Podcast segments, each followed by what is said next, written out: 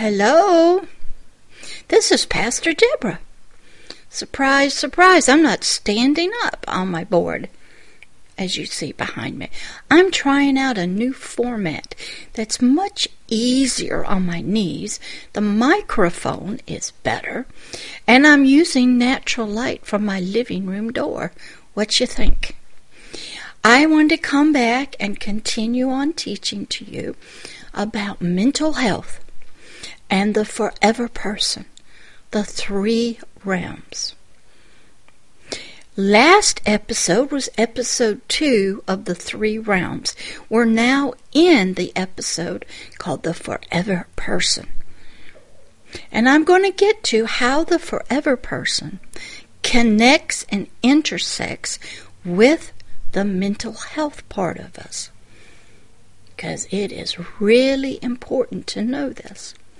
In this episode, I'm going to pick up from the Big Bang into the fall into darkness of the forever person that we need to know about. Because when he fell from where he was, that's when the mental health became its mind, its motions, and it was subjective to the soul and the biological body. So let's begin. This is episode three of the series, The Mental Health and the Forever Person. We are in the third realm, the forever person, the spirit part of us. So, this creator decided he wanted to be a father, have children. First, he creates all the land and the territory. Pew! Big bang. Out come stars and planets and galaxies. Remember, he'd already created the unseen world at this time. He breathed out, and out through the power of the Holy Spirit that was waiting for his outbreathing, his speaking out came stuff. We see it when we look up in the stars, planets, asteroid belts, wormholes, black holes, galaxies. And that scientists tell us it is still expanding.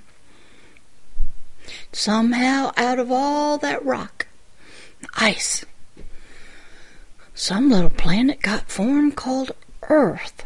And the scientists talk to us how billions and billions of years old it probably is, and how it went through volcanic turmoil, and the atmosphere wasn't any good, and one geographic landmass, they call it Pangea, got formed, how it slowly over time broke up, how there were ice ages, how there were dinosaurs. There were things living in the sea that don't live there anymore. Dinosaurs we know don't exist. There's a few relatives like the crocodiles and maybe the hippopotamus, but we don't have them T Rexes or the brontosauruses and some of those, which were all reptiles. They were animals that um, laid eggs. Didn't have any mammals at the time. Boy, can you imagine those sizes of some of those eggs? It was a flesh eating flesh world. Lots of plants. There were some plant eaters. We know that. The Brontosaurus was a plant eater. But the T Rexes and some other, oh, they ate flesh. So that went on for who knows how many millions and millions of years in volcanoes. And then something happened. They think maybe a comet came or something came and it just wiped them all out. That's another story that I think happened. So eventually, after who knows how long again, the Earth started changing. Was no longer a planet for dinosaurs. We got all their bones, most of them. Uh, we still have plants, but they weren't like they were. The atmosphere had changed, the oxygen levels had changed. The dinosaurs somehow went and became oil and gas, along with all the ancient prehistoric plants, even the ones in the ocean. Something happened. So then, after maybe many, many, many, many more millions of years, somehow we came along. Now, there's many different stories about how we came along, humanity. Some say it was evolution out of some monkeys. It's through uh, some type of mutation or survival of the fittest or adapting to the environment. Somehow, we stood up and we walked and we're who we are. Some people believe that. They're trying to find that missing link. I think her name is Lucy. Kind of been elusive. Hadn't been able to find her. But that's what some people believe. I think the big guy that really promoted it was Charles Darwin. Wrote books, they taught it in school. There were lawsuits. Did you know that? About what they could teach in school about creation versus evolution. Evolution, if you get into it, is a theory. That means it's something we think may have happened, but we don't have the proof yet. Don't have that missing link. But they're looking. That's okay, they can do that. Then there's others that believe in creative designer, that somebody bigger than Earth designed everything, created everything, and that man didn't evolve from an animal. So that's out there. Now, if you read a lot of your faith books, religious books, they do believe some kind of gods were involved in this mess. Gods were involved in creation, creating the earth, creating the animals, coming down to earth. That gods and goddesses were very much a part of our life, that ancient spiritual realm. But now, since the age of reasoning, when science and technology and microscopes started coming out, a lot of those beliefs in gods of the spiritual world went away. If we can't see it under a microscope, then it doesn't exist. And what happened was in Europe, the age of reasoning and science took off. And the age of spirituality sunk down low. And it, a lot of that was due to perversion on the religions at the time uh, that was there in Europe. People lost faith and belief in this God and got all messed up. So, let's go back. In spirituality, in faith, in Christianity, as you might call it, how humanity came about, the story goes that this God, this designer, not evolution and time and just survival of the fittest created humanity, but some God designed something. And the story goes there was this God up in heaven. He wanted children. He wanted them to be made in his image. In Genesis 1:26, we learn about he wanted to make them in his image and after his likeness. And he wanted to bless them to be down on the earth because he created it for them, to be masters and rulers, to be blessed, to multiply, to have control and management down here.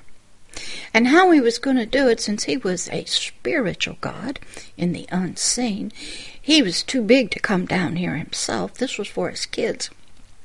So he created a spirit in his image and after his likeness.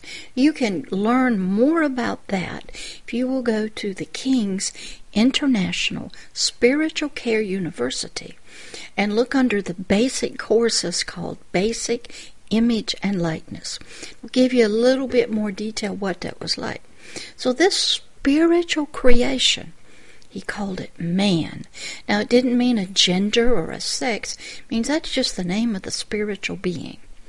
And he was going to put that unseen spiritual being made in his image and likeness inside a dirt body of this newly created planet called Earth. Now, when he came along, the dinosaurs were gone, we believe. The Earth's atmosphere was changed so that man could breathe it. All the animals were in their rightful place. Those that were to be in the ocean were in the ocean. Those that were in the birds were to be in the tree because it was kind of confusing for them at first. The earth was changing, volcanoes, maybe ice ages, but that all got straightened out.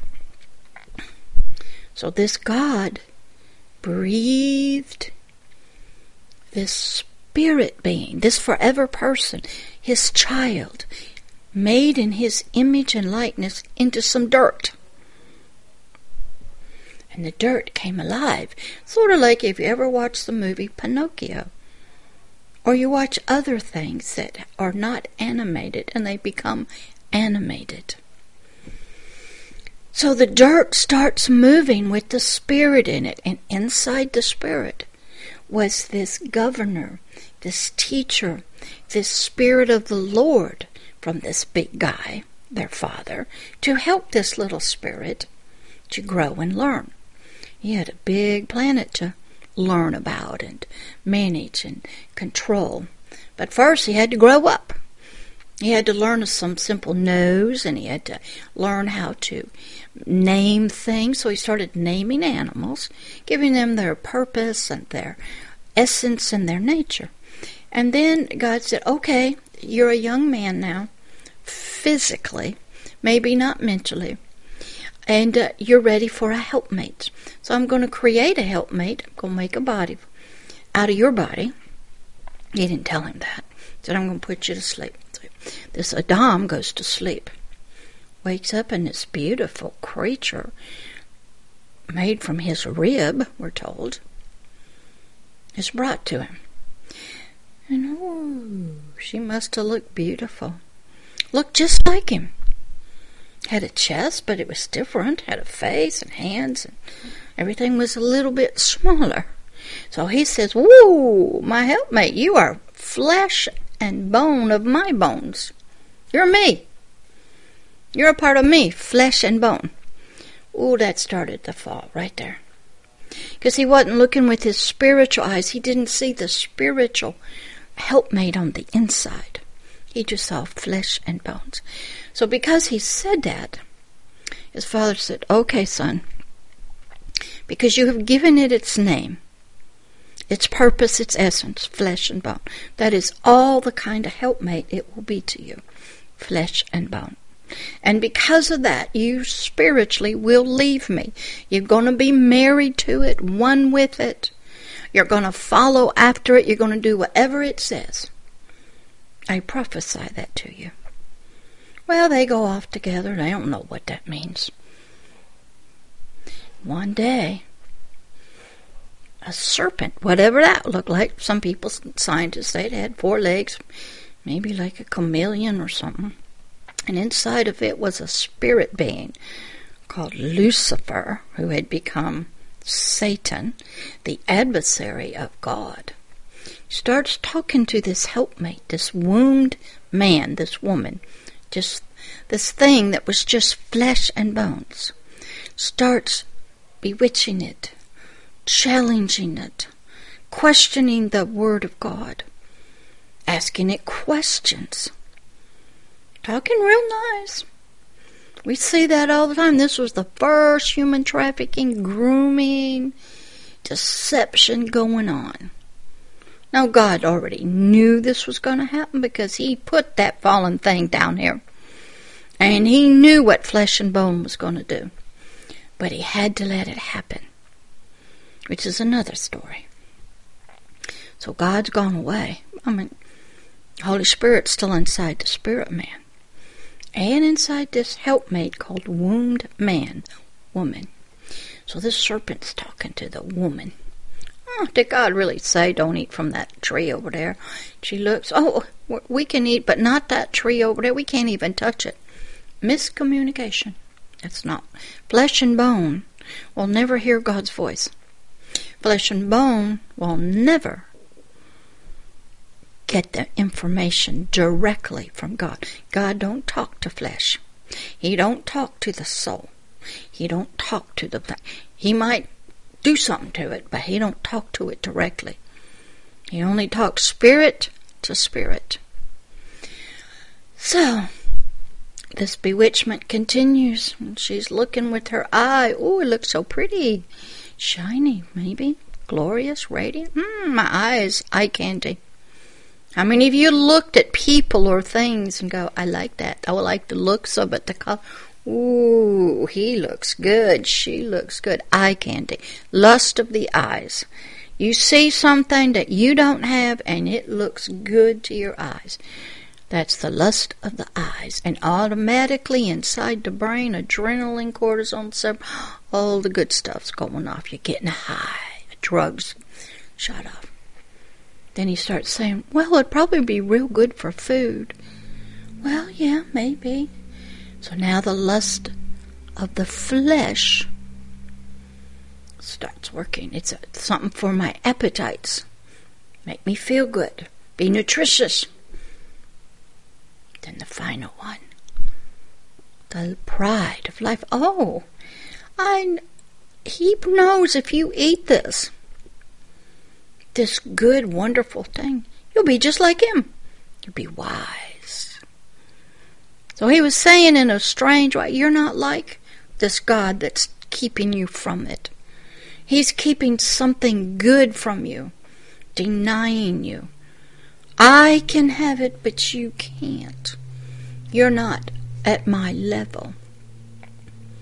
This is only for me. And this wisdom you can't have it. So the the pride of life starts working in the soul, in the flesh and bone. Huh. I'm not as good as he is. Why would he keep that from me? Doesn't he love me? Doesn't he want me to be wise? Why would he keep wisdom from me? Doesn't he want me to be like him? Wasn't I supposed to be made in his image? And wouldn't this help me? All that's going off in her brain, in her soul, in her flesh. So she reaches out. Nothing happened. She didn't die. Why not? Because the command was never given to her. She's flesh and bone. Flesh and bone never hears the commandment of God. It was given to Adam, the spirit. So he's standing right next to her. I mean, he's just mesmerized. He ain't saying anything. And that's what, once a spirit has been married to, as soon as he saw that woman, God married him. Okay? You're flesh and bone. He just followed her around like a little puppy dog. Doesn't question her. He's already starting to sink down into the flesh, not question the flesh. And she hands him this fruit. And he goes, Then it happened. They both knew.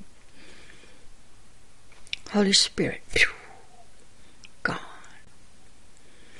No more light to cover their physical naked bodies. Shame came on, guilt.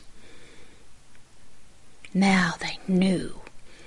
Now they understood good, innocent stuff, obedience. Now they have personal experience, a knowing intimate with evil, disobedience. Oh, that thing in that serpent just probably fell out of the tree laughing and laughing. He knew what was going to happen. He was so happy, just laughing. He took a stab at the heart of God and got him. His children fell into darkness, fell into the flesh, fell into disobedience, lost their light, their glory, their kingship, their crown just phew, fell right on off. Now the words were already said, so this, this Satan knew that that spirit being had to have a higher spiritual being in it to rule it. So he's going to put one of himself in there, one of his guys. Because that spirit being is the Lord and the King of this earth through the dirt body. We see that all the time. Who do you think most of these politicians are and leaders? Who do you think's in their spirit? What God do you think they're serving when they make laws and do all kinds of things? Okay, so this spirit being, Adam and woman, lost the light They lost their governor, the Holy Spirit, and they sunk down into the mud and the dirt of the flesh. They were married to each other. The Spirit, who was supposed to be the king of this system, the ruler of this land, became just the tail. And the flesh and bone, the woman, became the boss. And you see it in every nation and culture where women are just, they can get a man to do anything they want to, just flash the sex around, the body, talk sweet. The man will just cave like a puppy dog. Now, the man hates it. So he retaliates. He covers it up, abuses it, keeps it in its place, because it has to have and feel powerful. Because it really doesn't in its spirit or soul. It is subject to this soul of himself. So inside a body, what happens is the spirit who's supposed to be the high king of the system is now nothing but a slave, trapped prisoner of the flesh, of the soul, subject to every emotion and feeling and the mental health of the condition of the soul. So if the soul's mental health is depressed, feeling hopeless, angry, full of hate, what do you think the spirit is? It's one with it. It has been bonded in marriage. It is tied. It is intimate with itself, its soul. The lust of the eyes control it the lust of the flesh. I want to feel good. If you saw a blurb because my thing froze or did something, the pride of life goes, I'm better than you. And I am going to show you by keeping you down. I'm going to show you who's the boss. Because the soul knows. But it has been shaped in sin rebellion and disobedience. It has been formed by iniquity, even in the womb. It's subject to the lust of the body when it wants drug, it wants to feel good. It'll have sex, cigarettes, drugs, alcohol, go win at bingo. It wants those dopamines and serotonin in the biological brain to go off because that's what makes the body feel good. And here are memories, triggers. The soul is a complete individual, but the soul is down here, and all it has, or it's like a periscope, the five senses up here.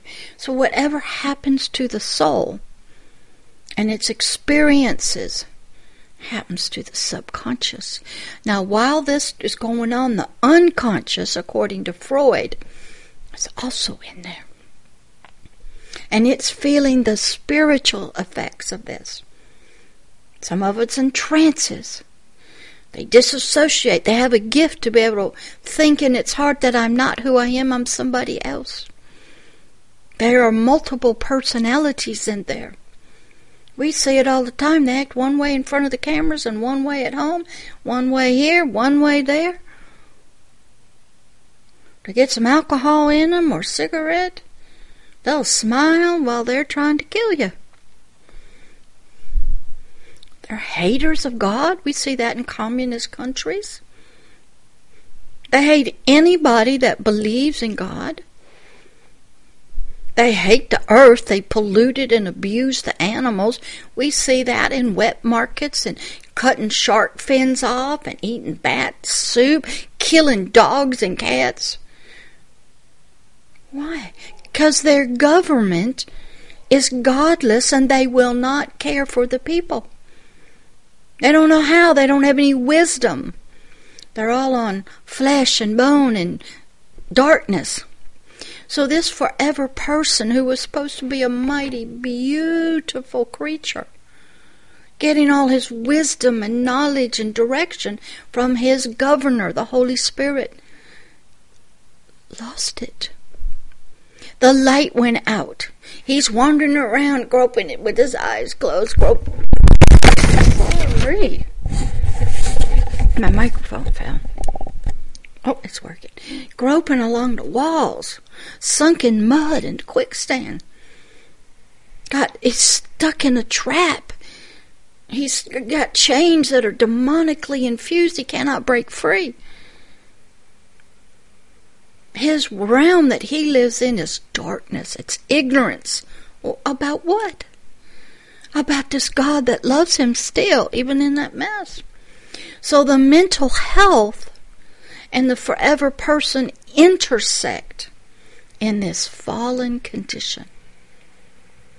When the spirit fell, way back in the garden, lost its light, and sunk down into the flesh, mental health, the soul became the king, superseded everything that happens to the soul. And over time, what happened, like time Freud came, they didn't believe in the spirit. They had forgotten about him. All they could see it was flesh men in the flesh looking at other flesh creatures. Freud kind of knew something else was there. He called it the unconscious. And anybody who believed in that spiritual stuff was weird. Maybe like a witch, spiritist, a guru, a shaman. They were superstitious. How about voodoo? Even some of the Catholic priests, they were considered irrational. Faith and believing in God was irrational. It was not science. Couldn't see it under a microscope. It wasn't of the biological world. So, mental health, all the conditions that come to the soul, to the emotions, the thoughts, the memories, the biological brain, are the king now, the ruler of the spirit. The spirit is one in there. It's fearful. It's sometimes it's in trances. Oh, it cries out in its dreams. Does it dream? Yes, it goes into trances. But it lives in an unseen world which is even you think this world is bad? With fear and death and viruses, multiply that in the spirit realm. That's where the real enemy is to the spirit. And their job is to keep that spirit, that forever person, stayed in the flesh, stuck in the mud, stuck in, stuck in the prison of the mental health, with just those ideas to help it, so it can never be free. I just helped a young lady I don't know, sometime last week she called me having horrible dreams. Well, in the mental health world, they can't figure out what causes dreams. They do sleep research and they can see different biological things lighten up. They don't know. There's very few people that do dream analysis. There are some. They don't know what it means because they don't believe that there is a spirit world and that that is the spirit that's dreaming and living. And when they wake up, the, the consciousness of the soul has a slight memory of what happened spiritually. So people have nightmares. They're being sexually raped. Men are having beautiful women come to them and they're having sex. And women are having beautiful, gorgeous men come, but it really, it could be a human spirit coming, but it's more than likely a demonic, but it can be human to the spirit. And they have these dreams. So they wake up with nightmares. Uh, we hear about post traumatic stress flashbacks. I had one little girl, a young lady, she was a witch. She grew up in witchcraft. She was telling me she was five. She would see spiritually her uncle come through her window, come into her physical body, get her little five year old spirit out. They went to a satanic witchcraft meeting. Now, that is not talked about in mental health. How do you deal with that when you don't even believe in that world? I was in uh, teaching on the three that were a three part system in a mental health acute care stabilization and this young man said he believed he was under spiritual satanic attack i go why well my family he was a black man serves satan through voodoo. And voodoo comes out of africa comes through the caribbean and on up that way. And he didn't and i said well okay satan is a higher power but he's not the highest.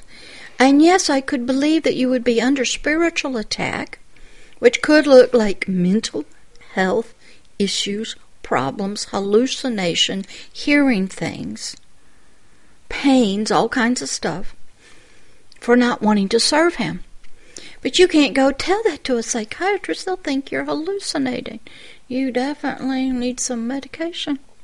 How about all the near death experiences people are having? And they come back, and the people, well, you just have lack of oxygen to your brain. Because doctors are brought up only in the physical and biological. I'm not saying they don't believe in it, but their training kicks in the same as mental health everybody's having moving out of their body. Their spirits are. They're having near death experiences. Some are dying. And they come back and they tell their story. And the medical community, the mental health community doesn't believe them. That's superstition. We are past that. We are educated, rational people. I do love the Catholic Church because at least they believe that if you're having some issues and we do some medical tests on you, you have no brain tumors, no strokes, nothing abnormal, and we check you out mental health wise with testing, and you're not having any mental health issues. Okay, you're having a spiritual experience with some evil that has personified become a person and we got to cast it out of you. Lots of true stories out there about that. There's one called Emily Rose, The Last Rite with Anthony Hopkins. True stories out of the Catholic Church. At least they believe in that. But you get into Western civilization where reason and uh, science is ruling and is king here. Follow the science, follow the science. And that's what is their God. They don't believe in this forever person. And they tell the people who teach on it, you just stay in your church, stay in your thing. It has nothing to do with what's going on in the world today. There's nothing to do with viruses and World War One or nothing. It does and it doesn't. So mental health is the mental health part of us, the soul. If it's been abused and traumatized from early childhood, been cursed by words, abandoned and rejected by its mother and father, it gonna have some issues. And those issues filter in. There's something between. We hear about it when a man and a woman get married and have sex. There is a connection made. There is an intimacy. They become one. Their biological bodies come back together. We know that and they connect. There is a unseen spiritual bond called a soul tie that connects the soul and the spirit. Usually what I have to do is to help people not only with their mental health problems but their spiritual problems is do a Hebrews 4:12 which is a spiritual circumcision. What that is is the spirit has been sunk down sort of like this, covered with a veil.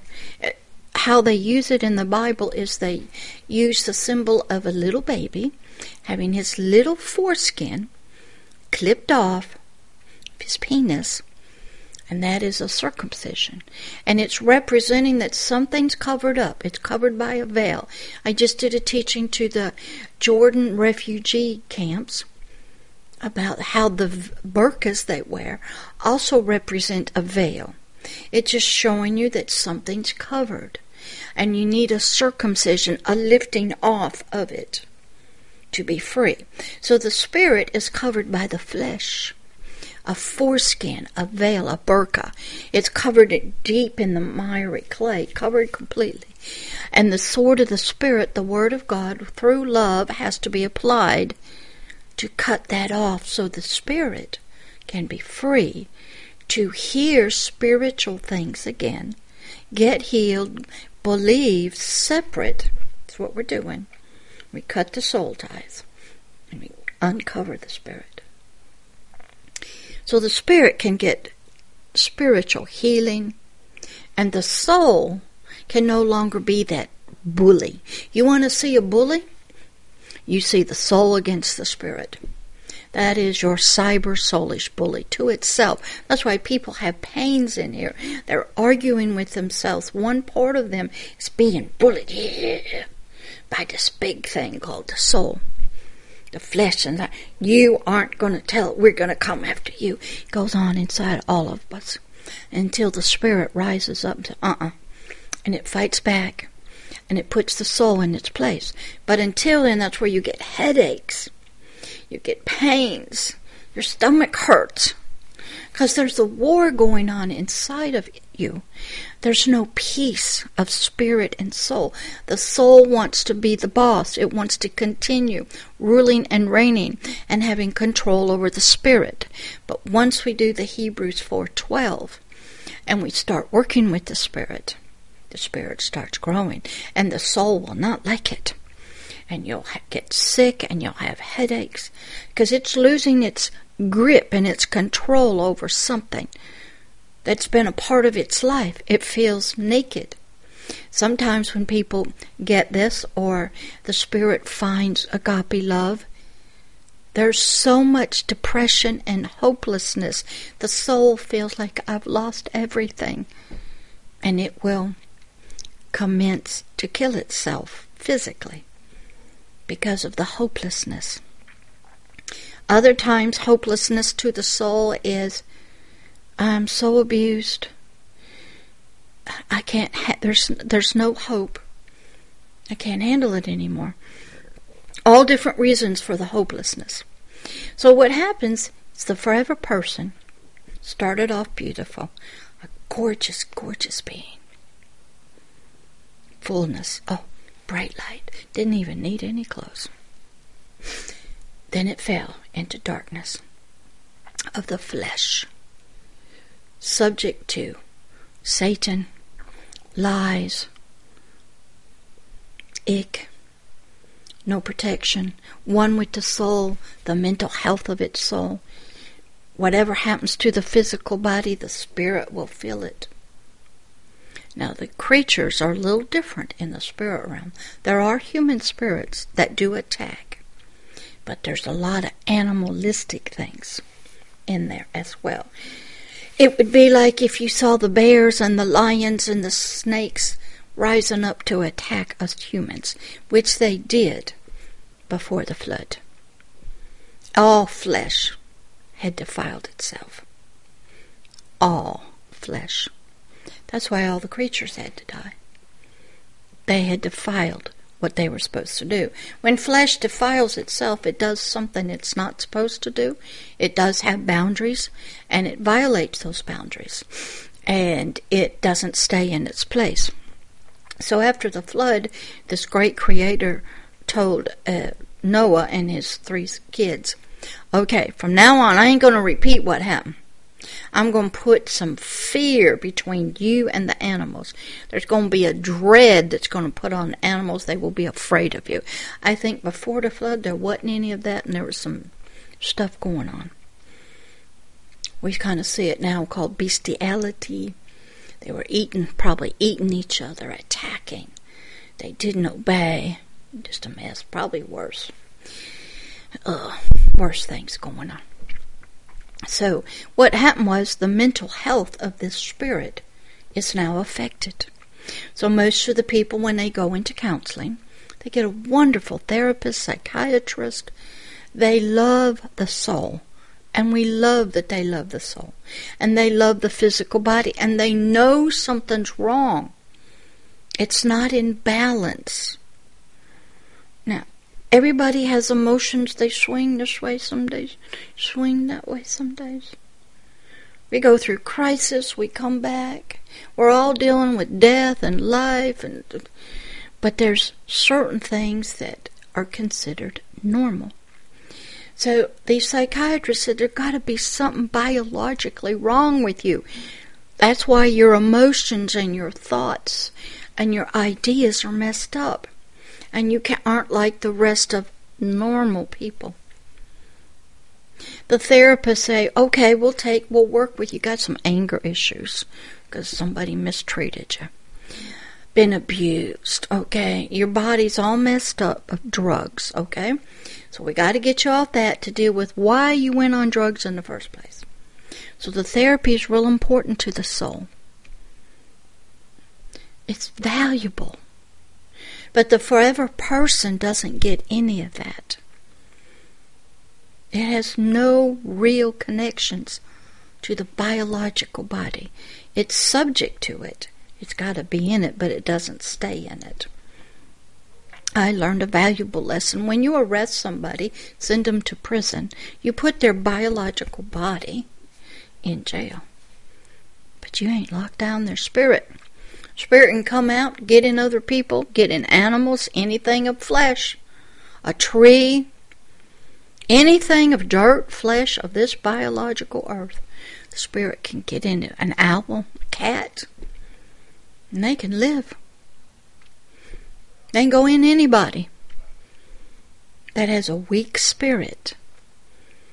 I've had them come through people in nursing homes because they want to hug me. I've had them come through college professors because the spirit was getting ready to go die. The story, this lady said, Please come and hug me before I die. And I'm going, You've never talked to me like this before. But it wasn't her, it was a man named Isaac. He wanted a hug. So he got in her body. I've had this Isaac come in, follow me around to nursing homes when I'm doing Bible work and church work. Get in the people in the wheelchairs because he wants a hug. He wants to feel love. I've had him go in my cats. I've had him go, hey, I'm going to get in your husband. So when you have sex with him, I can feel it too. I go, I don't think so. I was running into some powerful spiritual stuff I had no classes in. Mental health world didn't talk about it.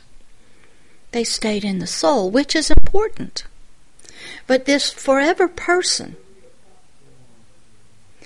needs help too. The soul needs help. The biological body needs help. We have a three part system. It's all hurting. It's all been abused. It's lacking in knowledge. It's all slaves and captives. I love my psychiatrist and all my doctors working with the biological body.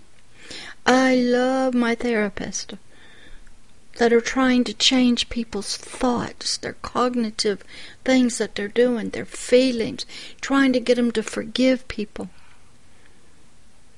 trying to get them to have some peace. Maybe do things different, learn some things. I love them. I love all the people who work with the spirit. Least they believe in it. Give me a good witch any day. I can talk to them. How about a fortune teller? I got some articles I'm going to, letters I wrote going into psychics. They believe in these gods in that spirit world. The shamans, the Buddhist monks, even the imams. They're trying to tell people that a God, Allah, desires them to worship Him, pray to Him six times a day. It's a little much, but.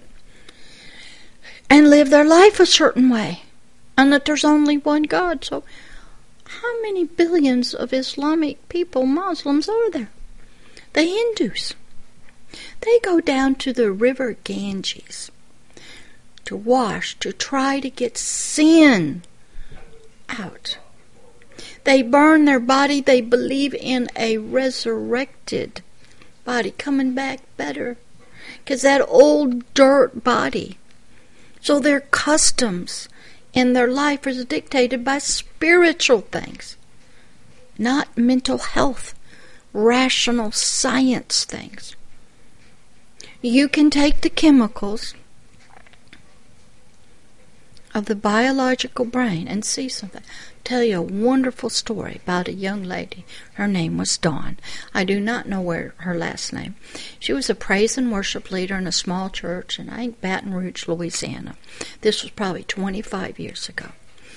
And she had grown up in satanic ritual abuse. And she got saved.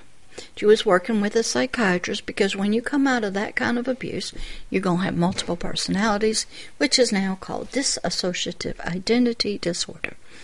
And he had worked and he was able to integrate a few of them, but he thought if she came to the church we were at, because we did deliverance work, casting out things, that she would get healing a lot faster. So she came over as a witch, tried to kill one of them, and we started working with her.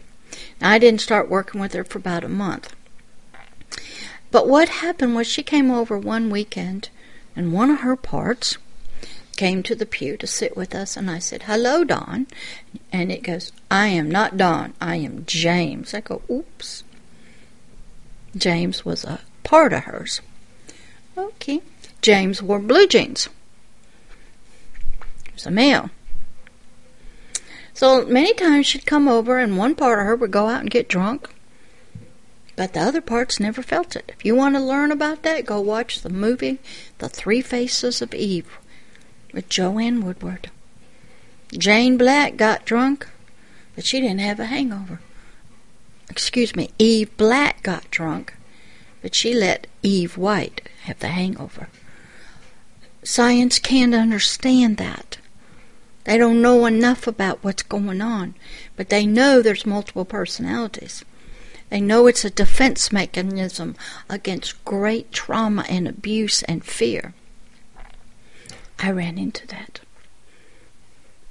Got some great stories up there. One's called She's Mine How You Do Healing for the Spirit and the Soul through Deliverance. I had to learn deliverance Yes, casting out of things. Yes, helping things integrate. The story, this one, is She's Mine. It's about a young lady who lived with me named Andrea. She grew up in multiple generational Satanism, God saved, and she was living with some ladies and they kicked her out. She was doing satanic rituals in the garage. She moved in with me. She was seeing a psychologist following psychological protocol, which would take six or seven years to integrate. Now, how they believed is that we got to get to know all these different parts. Who's holding this fear? Who's holding that memory? Write it all down, and we're going to get them all together and meet, and then we'll be happy. And you'll remember all the things that bad happened to you. Well, the God that I served and was learning, he said, We ain't going to do it that way. We're going to do it a different way and I'm going to show them that it ain't going to take six or seven years to get integrated and be healed. So, they were in my kitchen one Friday night. There was a Christian brother there, and there was Andrea and her friend who was also living with us named Jennifer. She too grew up in satanic ritual abuse. She was more like a guard and protector for this Andrea. Andrea was the child of Isaac, was the king. She was going to be raised up to be a queen of this Black Forest clan. So one night, this Andrea had this part called I don't know what his name was. He'd stick his tongue out when he was there. That was his to talk to me. So I said, "Would you like to go play ball or something? Just have fun, be a little kid." Mm-hmm. I said, "Well, okay. Let me pray, Father. Could you send Jesus to come get this little boy? He wants to go and play ball." So he left. Well, then two little girls just started crying out at Andrea. You took our brother away. You killed him. You killed him. No, honey, I didn't. He's off with Jesus. Don't you want to go? No, no, we can't leave Carrie. I said, Well, who's Carrie? Her over there. And I looked, and on this rock slab was a little two year old just laying flat. Then I heard this, she's mine. Was a big demon off here. Carrie was a little two year old programmed part that Andrea was forced to create, who was deaf, blind, lame,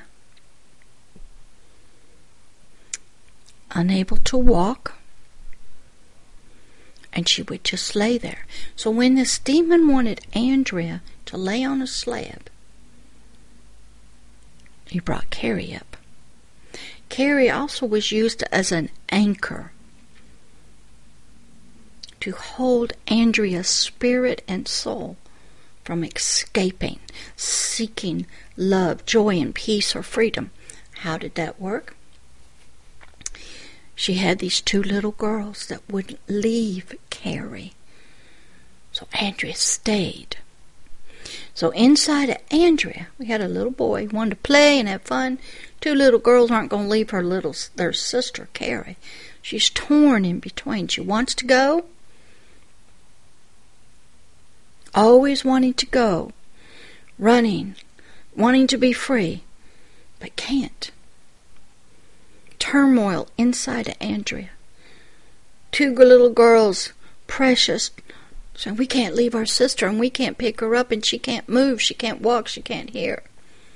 So Andrea was stuck spiritually and in the soul, not free. Couldn't run, couldn't escape. Just horrible. So I, I knew what God wanted to do. I said, Father, now this is deliverance work. Father, your word said that you sent your word to heal the sick, to make the blind to see, the deaf to hear, the lame, the lame to walk. Father, rise, Carrie up off that slab, heal her in the name of Jesus. Rise, Carrie, rise. Little girl rises up. Go get her, go get her. The two little go get her. My eyes are sort of closed like this. I'm seeing in the spirit. So would you guys all like to go off and play with Jesus? The little boy, the three girl, they all left. Integration occurred, lost. The next day, Andrea says to me, You know, Pastor Deborah, for the first time in my life, I feel free.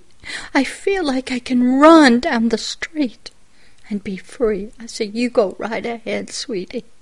She never felt free in her spirit or soul because of these children, because this demon had forced her to create through trauma and abuse. Carrie. That was his possession.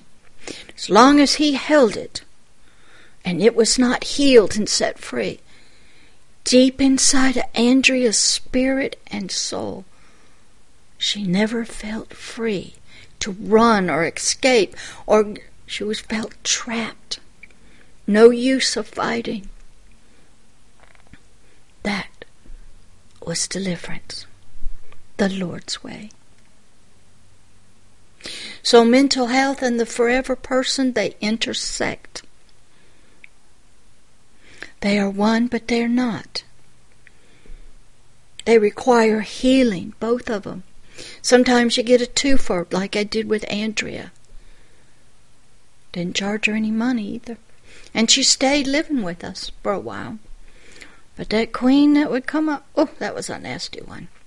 Other ones would suck her thumb. I had no classes in the mental health world, and very few master's people are trained in disassociation, even if they're working with abuse cases. You talk to some of them, they leave their bodies. They call it disassociation from the emotions, but they left their body. It's their escape mechanism, the gift from God Himself.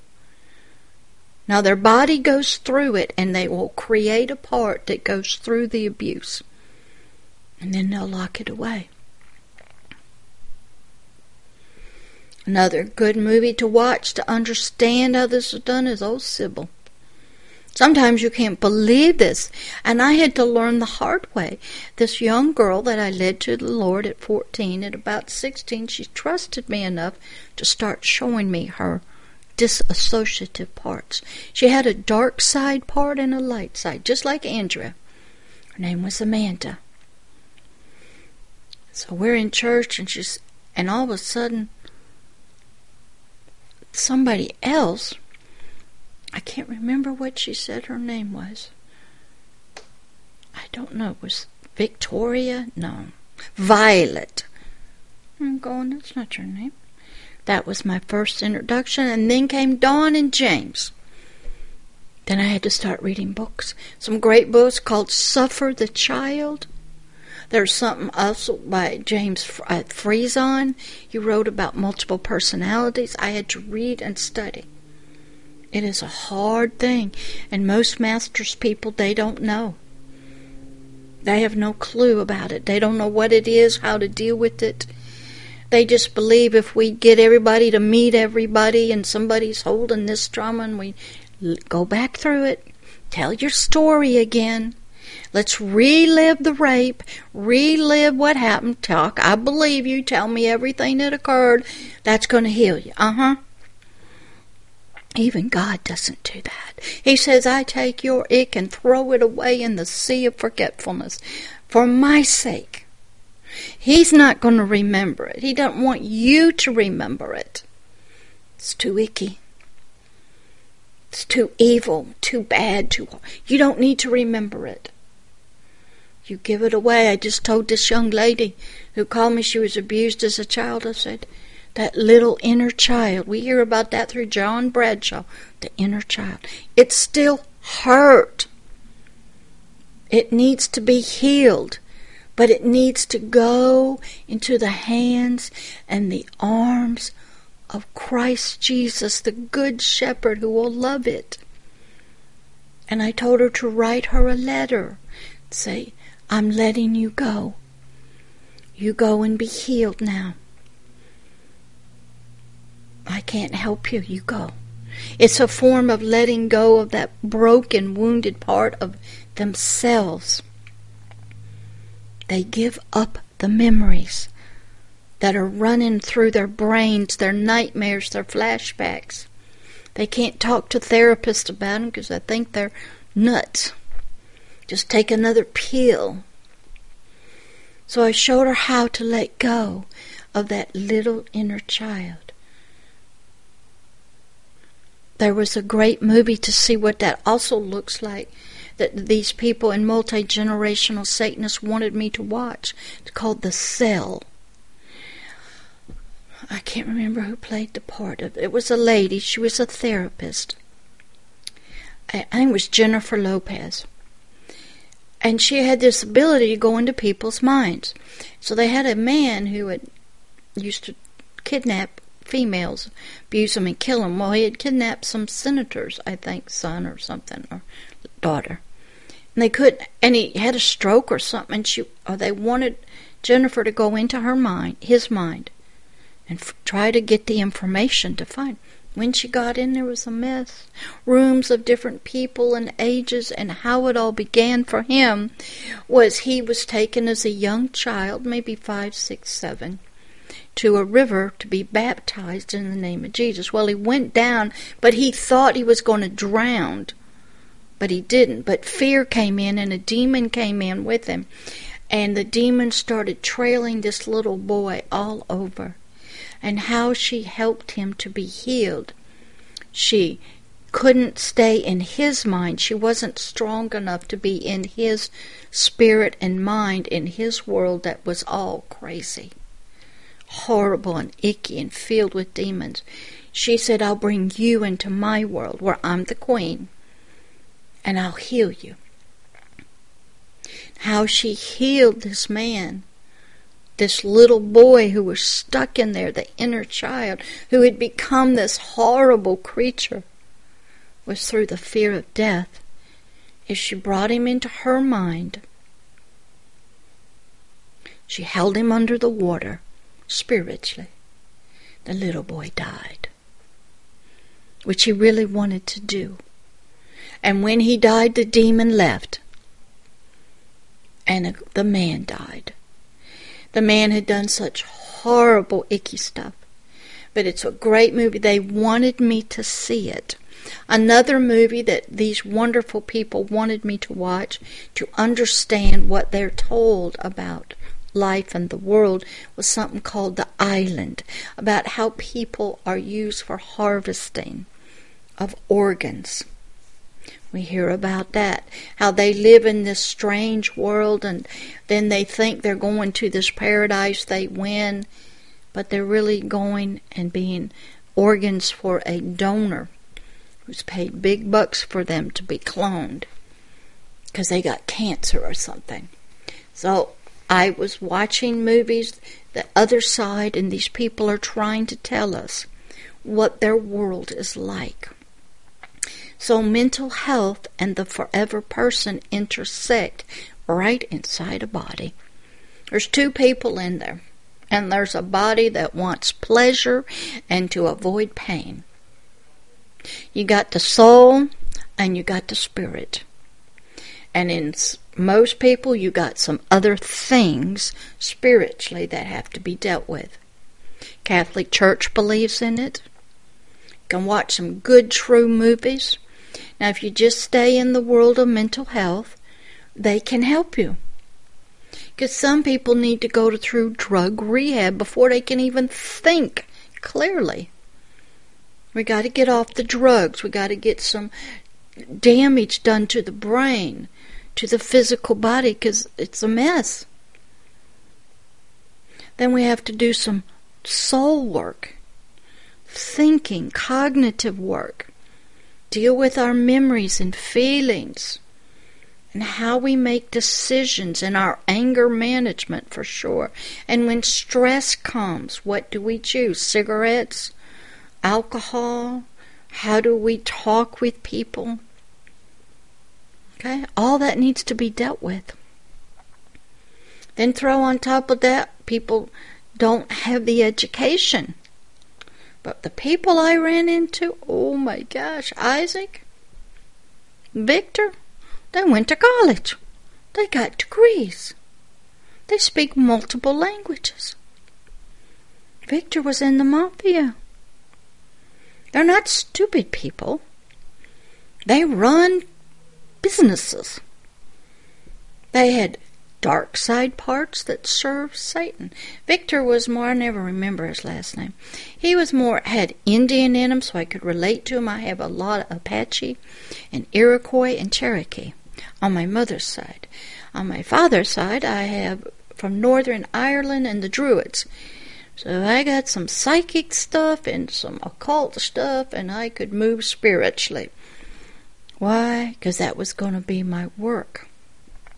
Isaac was a child of the Lebensborn during the uh, Hitler days from a SS that came. And believe it or not, Amanda and I, she was had more Viking blood in her, which boy, they some nasty people. But the Vikings actually good movie to watch. It's Beowulf because it's about time of Christianity. But it, the one I watched, I really enjoyed had Angelina Jolie play the witch, which was actually a big demon, and how you did it wrong and you're going to have sex with it. And Beowulf was so prideful, he had sex with this beautiful thing, which was really a hideous demon. And you have a child, which was tormenting everybody. Excellent movie. I watch a lot of movies. It's strange because God says, I got the stuff out there. People will tell you, go look. I read true stories about Satanism and witchcraft. Not nice stuff to watch. I even had to read all the Illuminati formula for creating a monarch mind control slave from the CIA. Yep, I had to study that. Then I had to study psychic warriors that were used during Vietnam, people that moved out of their bodies. I think I put that up. I don't know what that put that up on. But I had to read that book. Great. It's up there. I think it's on YouTube on something. I had to study. I was going into a world of spirituality, the occult, darkness, mental health. I already had some, but I didn't understand all this disassociative stuff. That wasn't taught at the master's level. Didn't know. But I went and studied. Watched movies. Learned. So I could see this intersection of the forever person, the spiritual person, covered with a veil of flesh, coming in the spirit, going in cats and people, hanging out in Perdido Bay. Then they'd come in people in the church and wanted me to pray for them. I go, because they could feel it spiritually. So they'd send in people in church. And then they'd send in people because they wanted deliverance. So if I'm doing one on one, they'd get it. This was not taught in the mental health classes and not taught in most of your deliverance work. You go watch the movie about Emily Rose. Excellent, true story. And you go watch The Last Rite, R I T E, with Anthony Hopkins. True story about a Catholic priest and Baal over in Rome. Excellent. Lot of good stories out there. Lots of good ones. True. But the world of mental health and science don't want to believe in it because they're in reasoning. But I had to learn how to be in both to help both.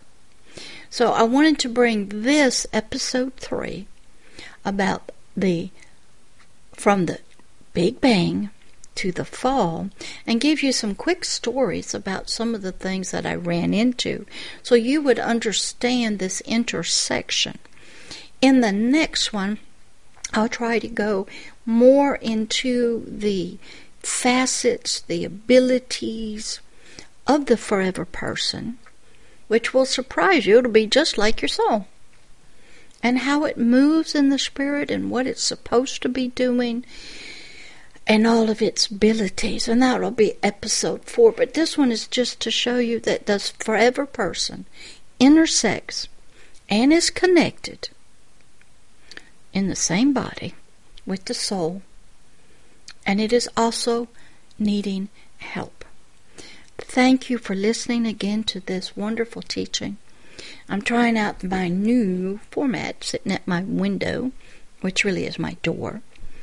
And sitting down, oops, please forgive me here. Is that better?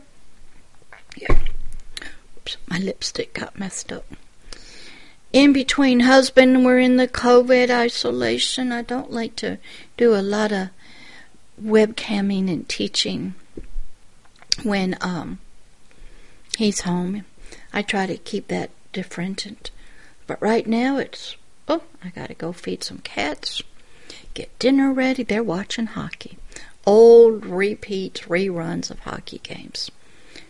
And it's a nice sunny day. So enjoy this one, episode three The intersection of mental health and the forever person from the Big Bang to the fall. And if you have any questions, you are free to email me at Pastor Deborah at agapelove.org. Uh, you'll see this up on YouTube and it'll go on over to Twitter. Enjoy, learn, and grow. You want some prayers? Okay. Yes, okay. Some of them are asking me that they have some of these things, like Andrea had some caries. And would I pray that the caries would be healed? Sure. Dear Father, as you led me with Andrea to heal Carrie, so that your love and your power could be seen, that your word was sent to heal the lame, the blind, and the deaf, and to free them from the hands and the grips of demonic spirits. Father, apply your word of freedom and love as you did to Carrie for Andrea to all that are listening to all that want to be free and to feel spiritually able to run into your arms and to escape this realm of dungeons and darkness. Free them as you freed Carrie. For your glory and your name's sake. The name of agape love, Christ Jesus Himself. Amen. Go run.